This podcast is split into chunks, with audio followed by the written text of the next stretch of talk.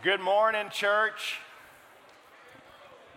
Man, it's so good to hear you singing about the goodness of God this morning. Uh, if you're new with us this morning, uh, we are so glad you're here. Uh, we want you to know we're a church that strives to be simply about Jesus and want to help people meet, know, and follow him. Uh, my name is Chad McCartney. I'm one of the pastors here. I'm the discipleship pastor here at Austin Oaks Church. Uh, and, and today, we're in the midst of a, a series we just started last week titled Enjoying God. And the heart of it is kind of this phrase that uh, John Piper is kind of coined, but it's about this idea that God is most glorified in us when we are most satisfied in Him. And what does that look like to be satisfied in Him and be joyful in Him. So today we want to kind of model that. And so our service is going to be a little different today. That's why I'm up here uh, a little quicker than usual. We're going to weave some songs through the message a little bit today. So it's going to be a little bit of teaching and some response in that. You're going to have an opportunity to do some responses right where you're at. You have a, little note card there. Uh, you're going to write at two different times during the service. You're going to have a chance to write something about the goodness of God today uh, as we go into Thanksgiving. One on one side and then the other one on the other side. So if you're one of those long writers, you better write small because the backside's for something later in the service. If you don't have something to write with, I'm giving you permission to pull your phone out today and open up your note app, and you can do it on here. This is important enough that I want you to think about this and meditate on this because I think this truth and this passage is so important for us as the church today. So, today we're talking about the goodness of God. Uh, the goodness of God. And it's important that when we understand the goodness of God, that it's not measured by some standard of goodness that we have out here and we evaluate God by it. That's how most of us approach God. Here's the standard of goodness, and I'm going to measure God by it. But that's not how it works. You see, God is good. It's who He is, and it's all that He does.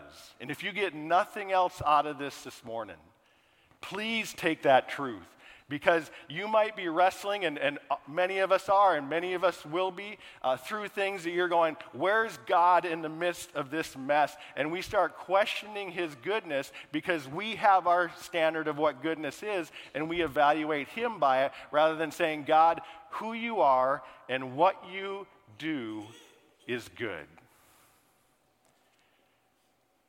And if something's out of alignment in this, it's in my heart, Lord. Please change me.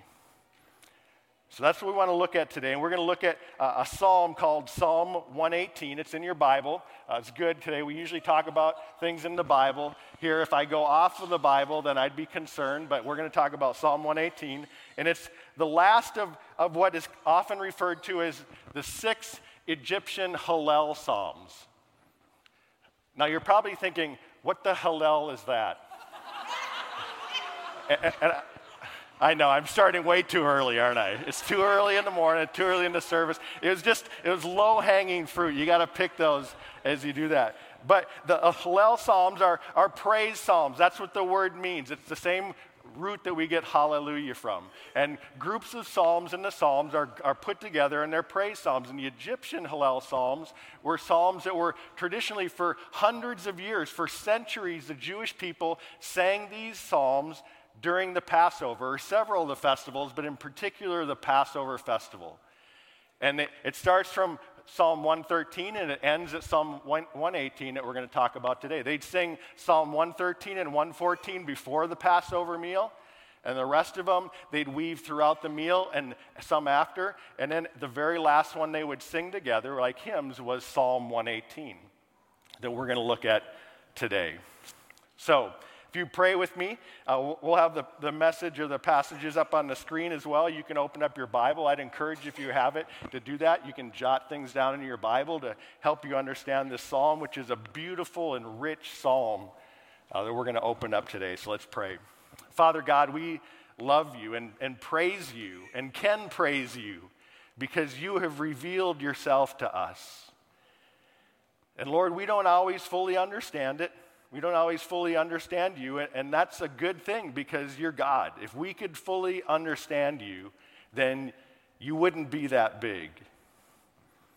And so, Lord, today as we talk about your goodness, my prayer would be that your spirit would soften our hearts and our minds, and, and Lord, that you would open our eyes to how good you are in ways that we haven't fully understood. In Jesus' name we pray. Amen. Horatio Spafford was an American lawyer and a businessman who lived uh, from 1828 to 1888. In 1871, Spafford experienced a series of tragedies that would change his life forever. First, his only son died of scarlet fever at the age of four. Then the Great Chicago Fire destroyed much of his real estate holdings and left him financially ruined. In 1873, he planned a trip to Europe with his wife and four daughters uh, to support D.L. Moody's evangelistic crusades, hoping that the change of scenery would somehow minister to their hearts and just help them heal from their losses. However, at the last minute, Spafford was delayed by business and sent his family on ahead on the SS Ville du Havre. Tragically, the ship collided with another vessel and sank in the Atlantic Ocean killing 226 people, including his four daughters.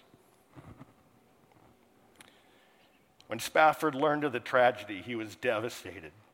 When traveling by ship to meet up with his wife, he was inspired to write the famous hymn, It Is Well with My Soul, that has brought comfort to millions of people over the years. My guess is that Spafford is not the only Christian who's ever experienced great tragedy in their life. In fact, uh, in a room this size, there's probably a lot of you that have experienced some pretty difficult and deep tragedies. Tragic circumstances, any one of them. Maybe the untimely death of a loved one in your own life maybe an unexpected medical diagnosis that came out of the blue and completely rocked your world. Maybe the devastating and dream shattering loss of a relationship or financial hardship that just seems unsurmountable in your life. Maybe the betrayal of, of, a friend or the abuse of a loved one. The ridicule and rejection of those who you thought cared for you and accepted you. And that's not even touching on the widespread tragedies that have plagued our world wars, genocides, sex trafficking, racial oppression. The list goes on. But how can we possibly give thanks to God for being good when there's so much tragedy in our world? In fact, how can we give thanks to God for being good when there's been great tragedies in our own personal lives. Today's message may poke at some very painful things in your life. Let it poke. Have the courage to ponder God's goodness in the midst of your deepest pain. And if you get really mad, email me at bj.forgeson at austinoakschurch.org. In all seriousness, there's three questions I want to look at that this psalm answers that I think are incredibly important for us as Christians. The first is this is how does God display his goodness?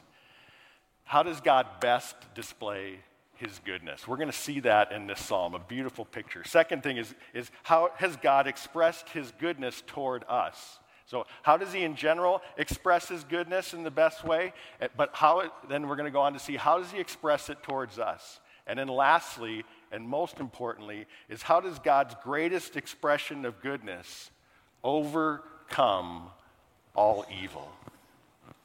How does God display his goodness? How has he expressed it to us? And how does his greatest expression overcome all evil. So if you have your Bible with you or you want to follow along, we're going to look at that first point and we're going to respond to this in just a minute. But the first point is, is right there in, this, in the first four verses of this psalm when he says this Give thanks to the Lord. Why? For he is good. We give thanks to him for he is good. But then the psalmist defines that goodness. He says, His faithful love endures forever.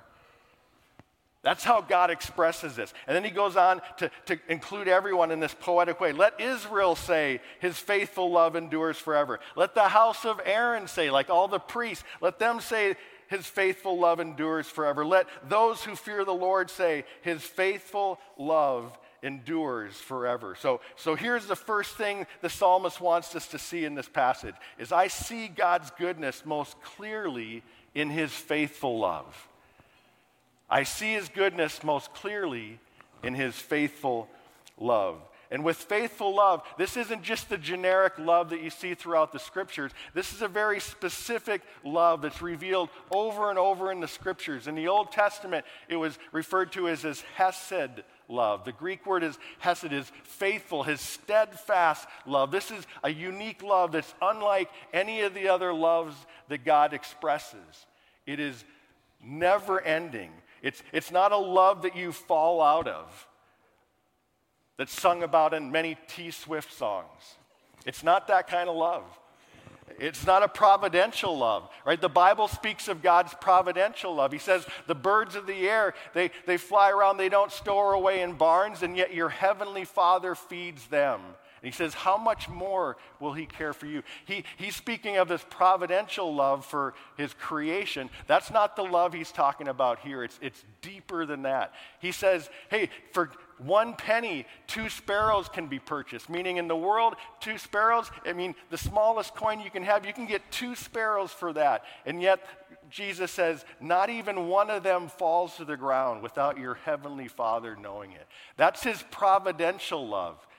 But that's not the love he's talking about here. This is a love that's even deeper and richer than that kind of love.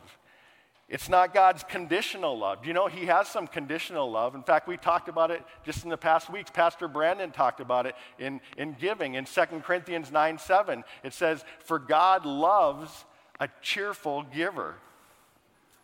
Right? Do you ever stop and ask that? Oh, So God loves a cheerful giver. Have you ever given uncheerfully before? Hmm. Chew on that for a little bit.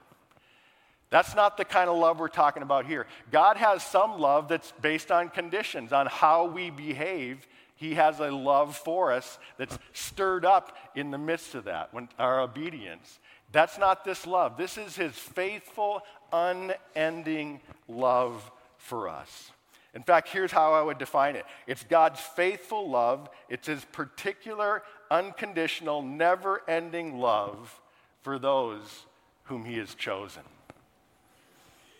That's the love he's talking about in this psalm. And when you understand this love, it'll change your heart to see how good he is. I want to just show you this several places in Scripture. One of the first places we see it is when God reveals himself to Moses in Exodus chapter 34. He uses this particular phrase. He says, The Lord passed in front of him and proclaimed, The Lord, the Lord, a compassionate and gracious God, slow to anger and abounding in faithful love. That's the same term maintaining faithful love to a thousand generations, meaning it's unending. This love never ends. In Deuteronomy 7, 7 through 9, you see him saying this. He says, The Lord has set his heart on you and chose you. He's speaking this to Israel, not because you were more numerous than all peoples, for you were the fewest of all peoples but because the Lord loved you. That's this love, this Hesed.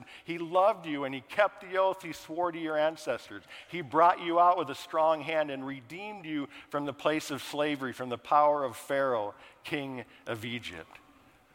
Know that the Lord your God is God, the faithful God who keeps His gracious covenant loyalty for a thousand generations with those who love Him and keep His commandments. In the New Testament, we see this as well. In Ephesians 1 4, Ephesians 1 4 says, For he chose us in him before the foundation of the world to be holy and blameless in what? Love before him. This is that love that he has for us. He goes on later in that same book to say in 523, he says, Husbands, love your wives just as what? Christ loved the church, his people. He has a love for his people that's unique from every other aspect of his love. It's a facet of it that he's talking about here in this very psalm. Titus 3, he says this for we too were once foolish, disobedient, deceived, enslaved by various passions and pleasures, living in malice and envy, hateful, detesting one another. This is describing all of us. But when the kindness of God our Savior and his love for mankind appeared, he saved us, not by works of righteousness that we had done, but according to his mercy, through the washing of regeneration and renewal by the Holy Spirit. He poured out his Spirit on us abundantly through Jesus Christ, our Savior. So, on the first side of your note card, here's what I want you to think about. Here's what I want you to ponder as we begin to worship again and hear a song that's going to sing over us and participate is, is how have you seen God's faithful love toward you? How have you experience that. And if you're new, maybe, maybe you're here and you're still checking it out, you might just write on there, God, help me experience this faithful love. If that's something you're still just kind of checking out right now. But if you are one of his children, you can write something. How have you seen his faithful love come into your life in spite of yourself? See, my life was a complete mess when God found me. He, he was never lost. I never found him. I was the one that was lost. And it completely changed my life. And I experienced this love for the first time in a transforming way. So we're going to sing about this. We're going to praise him for it. And then we're going to walk through the remainder of the psalm as God demonstrates this in multiple ways in each of our lives.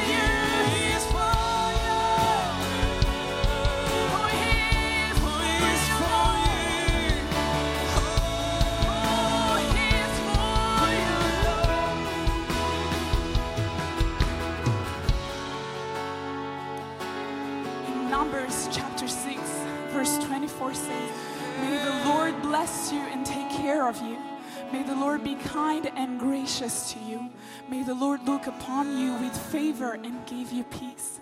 And the Lord said, If they pronounce my name as a blessing upon the people of Israel, I will bless them. Amen. It's what we're singing this morning. This is a, this is a verse that God Himself is declaring upon us is a blessing upon your family, upon your children and their children. Amen. And I love this verse because Pastor Chad said it in his sermon. Ephesians chapter 1, verse 3 says, mm. Praise be to God, the Father of our Lord Jesus Christ, who has blessed us oh. in the heavenly realm with every spiritual blessing in Christ. For he chose us in him before the creation of the world to be holy and blameless in his sight. In love, he predestined us for adoption to sonship through Jesus Christ in accordance with his pleasures and will. Amen. This Sunday is all about the goodness of God, and I can't think of any way to think of the goodness of God than just seeing how much He's blessed us in our families and blessed us as individuals in our lives from the moment that we were born. God has been good to us, and that's what we're singing this morning. If you believe it, would you sing these words with us? children, His favor be upon you and a thousand generations in your family, your children their children, the children. May His favor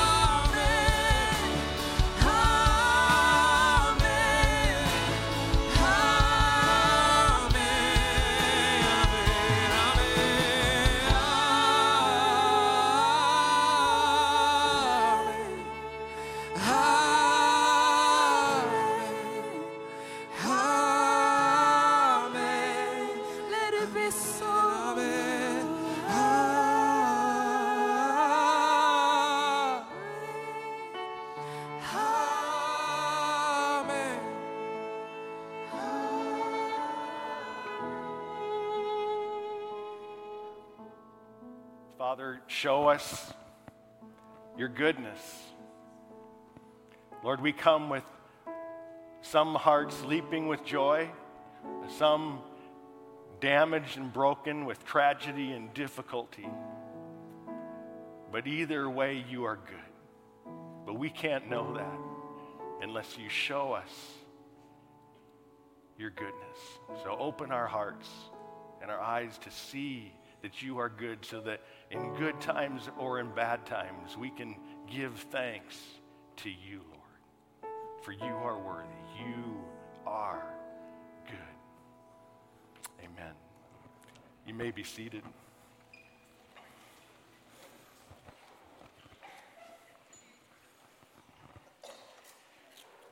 The psalmist continues after he makes this great de- declaration and calls all of God's people to uh, declare that God is good. And he goes on to, to give multiple displays of God's goodness. And I want us to see each of these culminating in the greatest at the very end. And the first one uh, comes out of verses 5 through 14. I'm going to give you basically what it summarizes and we'll walk through it. But it says, I experience God's faithful love when He rescues me from adversity. Uh, many of us have had those experiences where we've called out to God in the midst of a really difficult circumstance at some point, and He's rescued it from us. And that's what the psalmist is saying here. He has seen this faithful love of God. And he says it in verse 5. He says, I called to the Lord in distress, and the Lord answered me. He put me in a spacious place. The Lord is for me. I will not be afraid. What can a mere mortal do to me? The Lord is my helper. Therefore, I will look in triumph on those who hate me. It is better to take refuge in the Lord than to trust in humanity. It is better to take refuge in the Lord than to trust in nobles. All the nations surrounded me. In the name of the Lord, I destroyed them. They surrounded me. Yes, they surrounded me. In the name of the Lord, I destroyed them. They surrounded me like bees. They were extinguished like a fire among thorns. In the name of the Lord, I destroyed them. They pushed me hard to make me fall, but the Lord helped me. The Lord is my strength and my song, and He has become my salvation. See, I experience God's faithful love when He re- rescues me. And this is often the starting point of our experience with God. When we first meet Him through Jesus, we might often have an experience where He is, He rescues us out of our situation at that point. Whatever we were going, or whatever direction we were going, whatever situation we were in, and we first trusted Him, He turns it around. And this is an aspect of God's faithful love, but it's not the richest aspect of it. And, and as the psalmist is going to progress in this psalm, he's going to take us deeper and deeper into the faithful love of God. In fact, I want you to envision this faithful love like a, a swimming pool. Okay, and there's a, a shallow end of that pool that you often start in. That's what he's talking about here. And then you go down into a deeper end. And I want you to just picture this that, that deeper end has no bottom. It just keeps going and going and going. And that's where the psalmist is going to take us.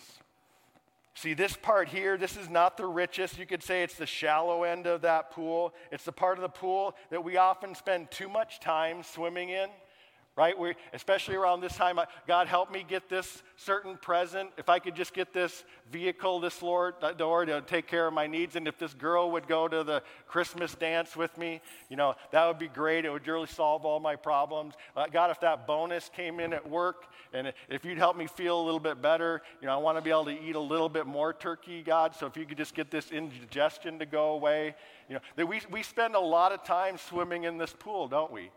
God, rescue me from this, take care of this. And, you know, I could quote, uh, we want these earthly blessings, we want everything to happen here, and we want God to show up in those moments. And to quote a Grammy winning theologian on this, I only talk to God when I need a favor. Yep. I only pray when I ain't got a prayer. So I need a hallel, hallel, Psalm 2, expect a Savior. I think it goes like that, something like that, right? Did I, did I blow that up? Yeah, that's a pity clap. So the, the ushers, the ushers will be refunding all your money on your way out for that one. But, but that's a lot of us. And it doesn't cheapen God's love, it just means we're only swimming in the shallow end of a pool that's so much richer than just that. And as the psalm progresses, uh, the psalmist swims deeper and deeper into that pool and shares with us his experience. He goes on in verse 15, and, and here's how we're going to see the second half of this. I'll explain it, and then we'll walk through it. As I experience God's faithful love, when He disciplines me so I can joyfully praise Him for the righteous victory He has produced in me. Let's follow Him. Starting in verse 15, He says, There are shouts of joy and victory in the tents of the righteous. The Lord's right hand performs valiantly. The Lord's right hand is raised. The Lord's right hand performs valiantly. I will not die, but I will live and proclaim what the Lord has done.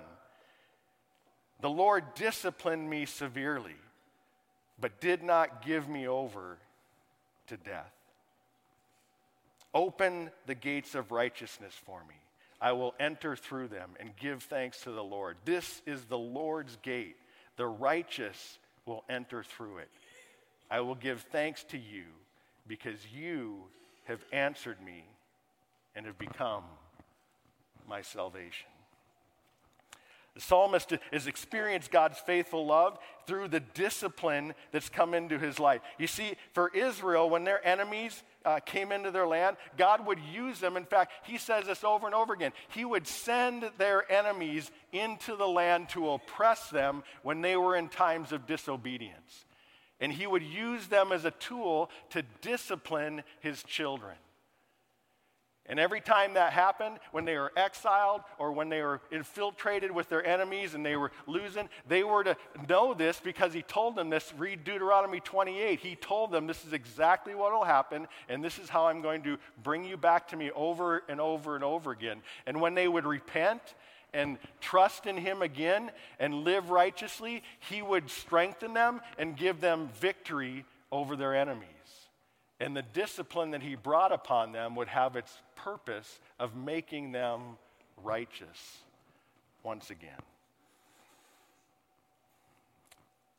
The New Testament isn't completely different on this, even though it's not a physical thing as we often see in the Old Testament. What you'll notice is oftentimes what God did physically in the Old Testament is a metaphor for what he was doing spiritually for all of time and for us as Christians, He allows spiritual enemies to oppress us at times and discipline us towards righteousness. In fact, Paul warns us against this in Ephesians chapter 6. He's preparing us for this to be able to fight properly when he says in Ephesians 6, he says, Put on the full armor of God so that you can stand against the schemes of the devil. He says, For our struggle, is not against flesh and blood. It's not like Israel's, but against the rulers, against the authorities, against the cosmic powers of this darkness, against evil spiritual forces in the heavenlies. The author of Hebrews says this in Hebrews chapter 12, verses 3. This is a great memory passage that a lot of you probably are going to want to commit to memory, but we don't. Right? It says, For consider him who endured such hostility from sinners, this is talking of Jesus, against himself, so that you won't grow weary and give up. Then he goes on to say this In struggling against sin, you have not resisted to the point of shedding your blood. And you have forgotten the exhortation that addresses you as sons. My son, do not take the Lord's discipline lightly, or lose heart when you are reproved by him. For the Lord disciplines the one he loves and punishes every son he receives. Endure suffering as discipline. God is dealing with you as sons. For what son is there that a father does not discipline? But if you are without discipline, which all receive, then you are illegitimate children and not sons. Furthermore, we had human fathers discipline us and we respected them. Shouldn't we submit even more to the Father of spirits and live? For they disciplined us for a short time based on what seemed good to them, but He, God, does it for our benefit so that we can share His holiness. No discipline seems enjoyable at the time, but painful. Later on, however, it yields the peaceful fruit of righteousness to those who have been trained by it. That sounds exactly like what the psalmist was saying here. In fact, the image he uses is that he was able to now go into the temple courts, the, the Lord's gate, go through the righteous gate because he had been disciplined and made righteous by God's gracious but firm hand. It had allowed him to come into his presence. And he's seeing the goodness of God because of that. Now, the first decade of my career, for the most part, I spent as a teacher and a coach. And one of the sports I coached was football. And I would discipline my athletes for two reasons. One is if they did something wrong, they messed up, they'd get some discipline for that. And, and one case I remember is we were coming back from a, an away game, and we kind of, in Oregon is where we lived at the time, and our, our trips were a bit of a distance, so we'd stop and eat at, after each of the games on the way back somewhere. And then we'd gotten home, and the kids had all dispersed and gotten out, and I walked back on the bus, and the bus was a total mess of just wrappers and bags and things like that, that I was so pleased with how they left the bus that day. So uh, when we got back to practice that next Monday, guess what? There's a little bit of discipline for them. And they got to bear crawl the length of the football field multiple times until they all basically collapsed on their bellies. And that wasn't comfortable. There's a lot of complaining. They were whining about it. But guess what? Not once did we have a dirty bus again after that. It produced righteousness in them. That was one of the reasons I would discipline them. The other reason had nothing to do with them doing anything wrong. It had everything to do with making them better athletes and to perform better at what they had signed up to play. And we would run plays over and over and over again until they got them properly correct. And in the midst of that, I would weave in bouts of conditioning. So, in the midst of running some of these plays, we'd pause and we'd run some different conditioning drills or do some things that strengthened them and push them a little bit further. And they would whine about that as well. They'd complain about it, they'd get upset about it, and they'd continue to complain until we won the conference championship. And then guess what? They shouted for joy at the victory, at the, at the victory that my righteous right hand helped bring them into, right? You, you see where I'm going with this? Is it making sense at all? Right? But they'd done nothing wrong to deserve that discipline. They got it because I loved them, because I wanted them to become the best athletes on the field that they could become. And discipline is what does that. Tom Landry once said, Discipline is making a person do what they don't want to do so that they can become what they do want to become. Some of you are in the midst of these moments of discipline right now. They take all shapes and sizes. And some are caused, some by wrong actions and wrong attitudes. You're engaged in a relationship that you shouldn't be engaged in or you're in a relationship that may be fine, but the boundaries you're crossing in that relationship are not okay. And you're wondering why some other things in your life just don't seem to be going the way you want them to go. For others, it may be how you're stewarding your finances and you're squandering them and you're using them as if God gave them to you simply for you to build the life that you want. And you forgot that you are a steward of God's resources. And not just whatever slice you give to the church is His, everything you have is His. And you're experiencing some pain in that area, and you can't seem to get past it because you don't realize that God's discipline is going to be upon you until you recognize how you're doing that and you correct it. Some of you are proud or even arrogant about your accomplishments and you look down on others with less than you and think that God saving you was for your own sake and your earthly benefit and privilege and comfort rather than for the sake of others. And what you thought you'd built up and, and so strong and have all these resources, suddenly you get to a point in your life and you go, This isn't what I was expecting when I got here. And it's because you've been building your life with God's resources for so long, and it's not ending well for you. Some of you, it's just because you're neglecting your relationship with God, because you're too impressed with the temporal things in this world. God loves you too much. This love that we're talking about here will not turn a blind eye. It's His goodness coming after you. You ever, you ever wonder why we sing about His goodness coming after you? Because we're usually running in the wrong direction. And you cannot outrun God's faithful love. Church, stop. If that describes you, stop and turn and step back into that love. Press into that love and let Him do what He lovingly wants to do in your life.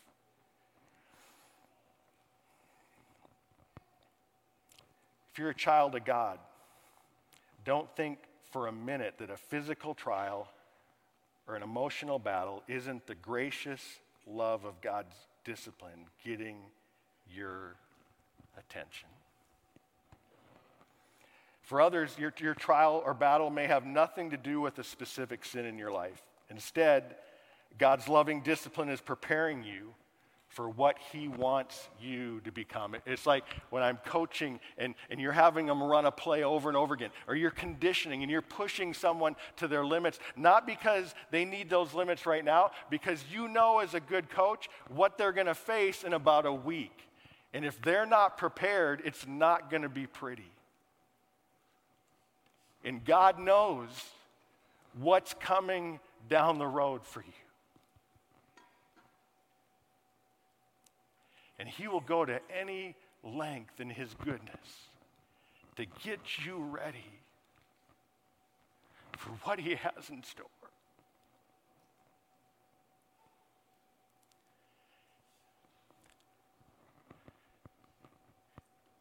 And you need to see that as good. You don't understand it right now. It seems random. It seems wrong. It seems every single thing that we comfort seeking creatures hate. But this is what the psalmist has learned that it is good because God, in this moment, He's moving you from middle school to high school.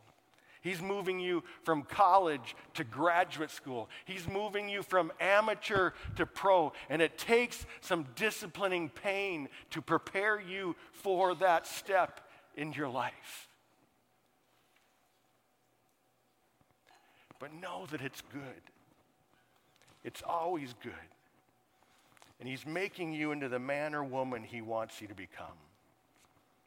Now, don't misunderstand me. I'm not saying that every trial you face is good in and of itself. But what I am saying is that every trial you face is surrounded by the faithful love of God, sovereignly guiding it and using even the most evil of events in your life to produce the good that He wants to produce in you. See, many of these events are, are Satan's attempt to destroy you or to discourage you and thwart God's plan. But God is sovereignly using them to shape you and to mold you and to turn you into the person that He is shaping you to become. And don't you believe for a minute that He is not involved. Even if he's not directly involved, he is intimately and sovereignly involved in that process. He is not unaware of what is going on in your life. You might be saying, Chad, how in the heck can you say that, much less make sense of it? It's not about making sense of it, it's about believing what God has revealed about it. Spurgeon says if, if God reveals two truths which I cannot square with one another, I believe them both. There are things that you will not be able to understand because He's God. But He shows us over and over again, He reveals over and over again this truth. Look at Genesis 50 20. We've heard this or maybe read it many times with Joseph, who was sold by his brothers into Egypt, sold to slaves, probably thought he'd killed. And it says, You, Joseph says this, you, my brothers, planned evil against me. And it was evil, but God planned it for good to bring about the present result, the survival of many people. Both things are true. That was evil, God planned it for good. You got to reconcile it. Acts 2 23, Peter says this though he was delivered, talking about Jesus, though he was delivered up according to God's determined plan and foreknowledge, you, speaking to the Jewish people, use lawless people to nail him to a cross and kill him. Both things are true. You did an evil thing, and God predetermined in advance that this was going to happen. Both of those things are true. Hebrews 5 8 says this about Jesus Although he was a son, he learned obedience from what he suffered. It was his suffering that developed obedience in him.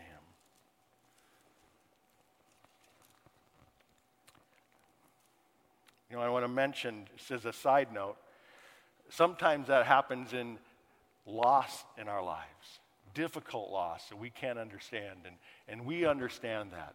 It's a process. And we offer a ministry called Grief Share here at Austin Oaks Church.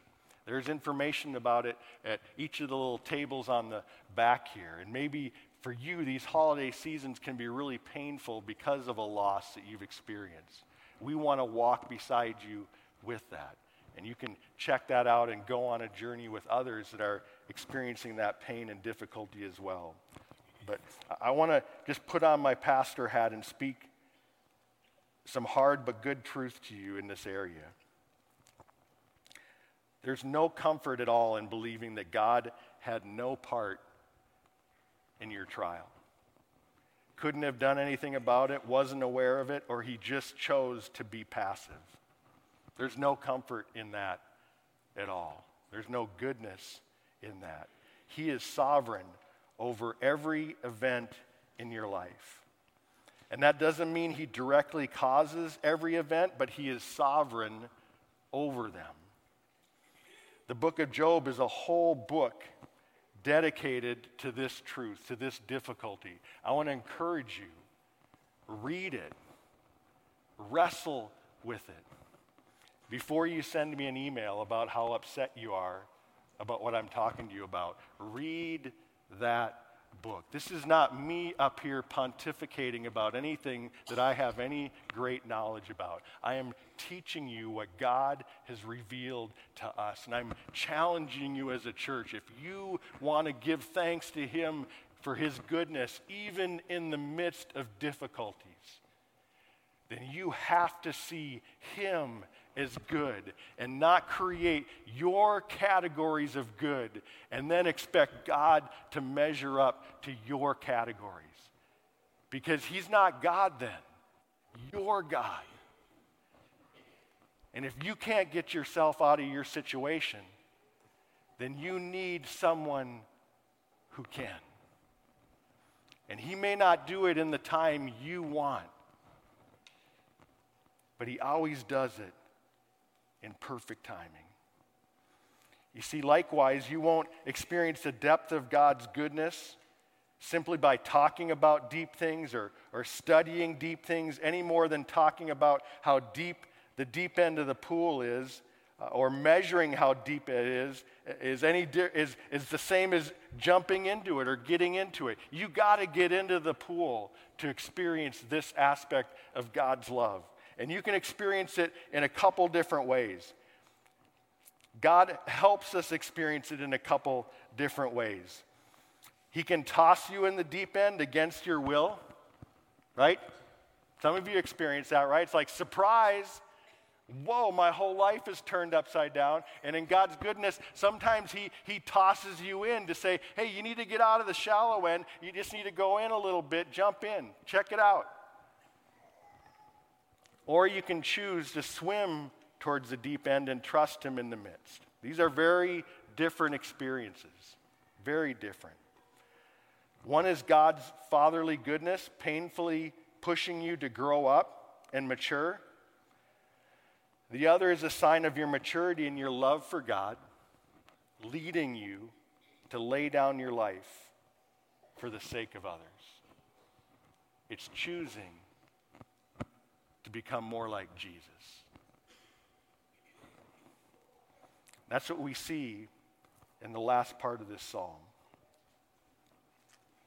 Verses 22 through 27. Now, now, mindful, be mindful of this. They would sing this every Passover. For hundreds of years, they did. It would be the last song they would sing after the Passover meal. If you've read in, in the Gospels, Matthew tells us that after they celebrated the Passover, Jesus sang a song with his disciples. And then they went in to the garden, the Gethsemane. This was the song they would have sung. This would have been the last song on the lips of Jesus before he walked into the garden. Listen to what they would have sung. The stone that the builders rejected has become the cornerstone. This came from the Lord, and it is wonderful in our sight. This is the day that the Lord has made. Let's rejoice and be glad in it. He's not talking about just a generic day. He's saying this day, the day that the stone was rejected, the day that everything we're going to read about in this passage, this is the day that the Lord has made and we should rejoice in it. He says, Lord, save us. Lord, please grant us success. He who comes in the name of the Lord is blessed. From the house of the Lord, we bless you. The Lord is God and has given us light. Bind the festival sacrifice with cords to the horns of the altar. Bind the festival sacrifice. Do you know what this festival sacrifice was? It was the Passover lamb. And do you know who the Passover lamb really is? It's Jesus. Jesus was singing a song of praise that was speaking about what he was about to become. How could God the Father let his perfect, sinless Son experience such horrible tragedy, such incredible wickedness, such evil against him, such destruction and, and madness against his own Son. Because his faithful love endures forever. It goes deeper than anything you could possibly imagine. It's my last point from this is as I experience God's faithful love, when I trust He lovingly sent His Son to be spiritually disciplined and physically destroyed for my sin. To be spiritually disciplined and physically destroyed. That's what happened to Jesus. He was physically destroyed for you and for me. And, and you know the disciples had no clue what was going on at that moment. But God did. And this passage points to the sovereign saving work of Jesus. But not only is Jesus' rejection sung about in this psalm, his, his very sacrifice is sung. And it was the last thing on his lips that he sang before he walked in to wrestle with his Father in the garden and be rejected by all of mankind and the leaders on that cross. You see, when the greatest evil this world has ever known was about to be committed, let me say that again. When the greatest evil that this world has ever known was about to be committed, the person to whom it was being committed to was singing about the faithful love of his Father. See, I step into the shallow end of the pool of God's faithful love when I trust in his Son for salvation and life. But I swim into the deep end of God's faithful love when I follow Jesus' example for the sake of others. So, church, we're going to sing. We're going to worship. We're going to praise God for who He is and what He has done, what Jesus has done for you and for me, for His unending faithful love, for His demonstration of that love that will go to any length, the deepest part of the deepest pool, to save the worst of sinners in us. That is his faithful love. And that's what this psalmist is giving thanks for in him. So let's stand and, and praise him and, and sing of this truth ourselves and, and let it wash over us as we continue to worship today.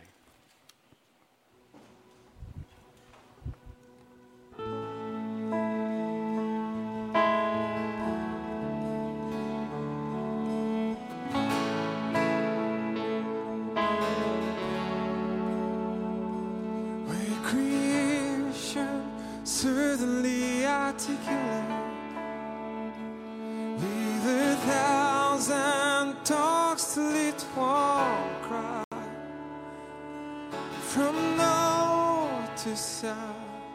I need.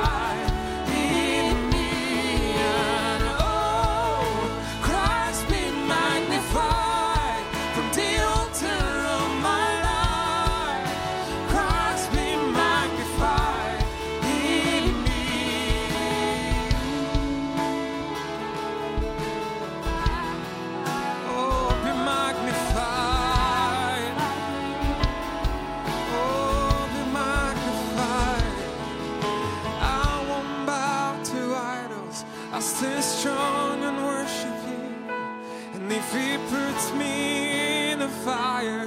I rejoice cause you're there too. I won't be from my feelings. I hold fast to what is true. If the cross brings transformation, and I'll be crucified.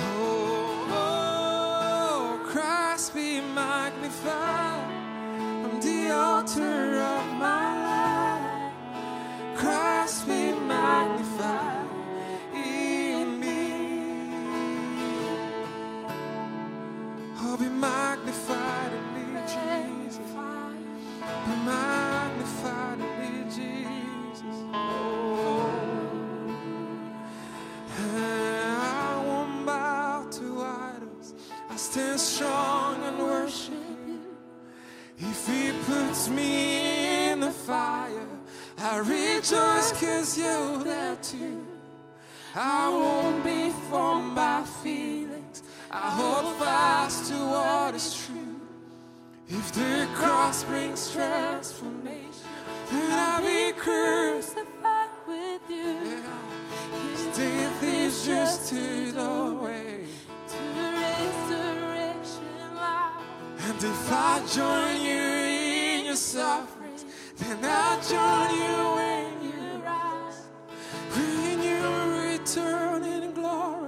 with all the angels and the saints, my heart will still be singing.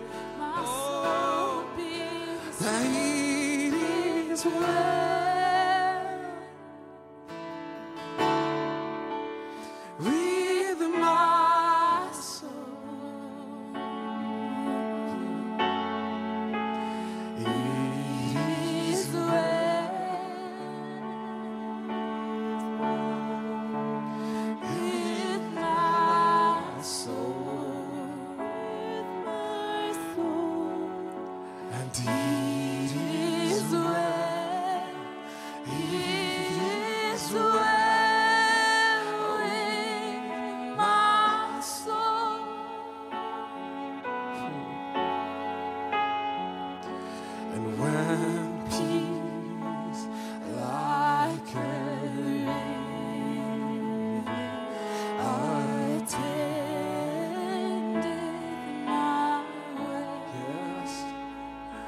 and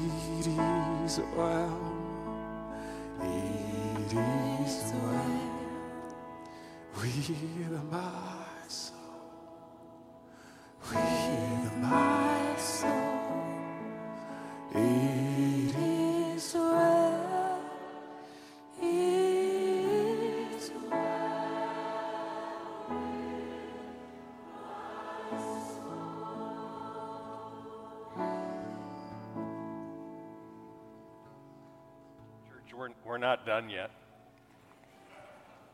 We're going to end on a good note. I promise you that. But we have one more thing to do. Go ahead and sit down. This is short, but it's going to be the most difficult part of the message because you're going to write it. It's time for you to write this truth in your heart. And on the back of your card or on your note, wherever you're doing this, here's what I want you to leave with today. What difficulty are you either walking through right now, or maybe is in your past, but you have not been able to see it for the good that God wanted to bring from it in your life? What have you not been able to hand back over to Him and praise Him and thank Him for His goodness, even in the most painful of things?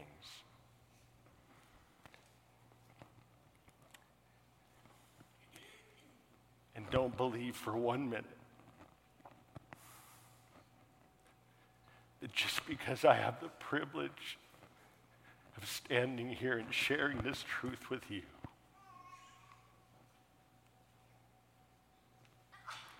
it does not speak to my own heart as well. You know, I'm not prone to cry. but you also know I love to laugh. And I live with these conflicting emotions of incredible joy and deep sorrow because I believe this truth with all my heart that those tears will one day turn to joy. And I want you to believe that too. Jesus wants you, church. He wants us, church, to believe that truth. Because that truth will change a city. And it's changed the world. So please take 15 seconds right now. Even if you can't write it, think it in your heart. What is it, past or present, that you are struggling to see from God's good hand and what He was doing in your life with it to make you one who can point others to Jesus. And our worship team's going to just close us out in just a minute.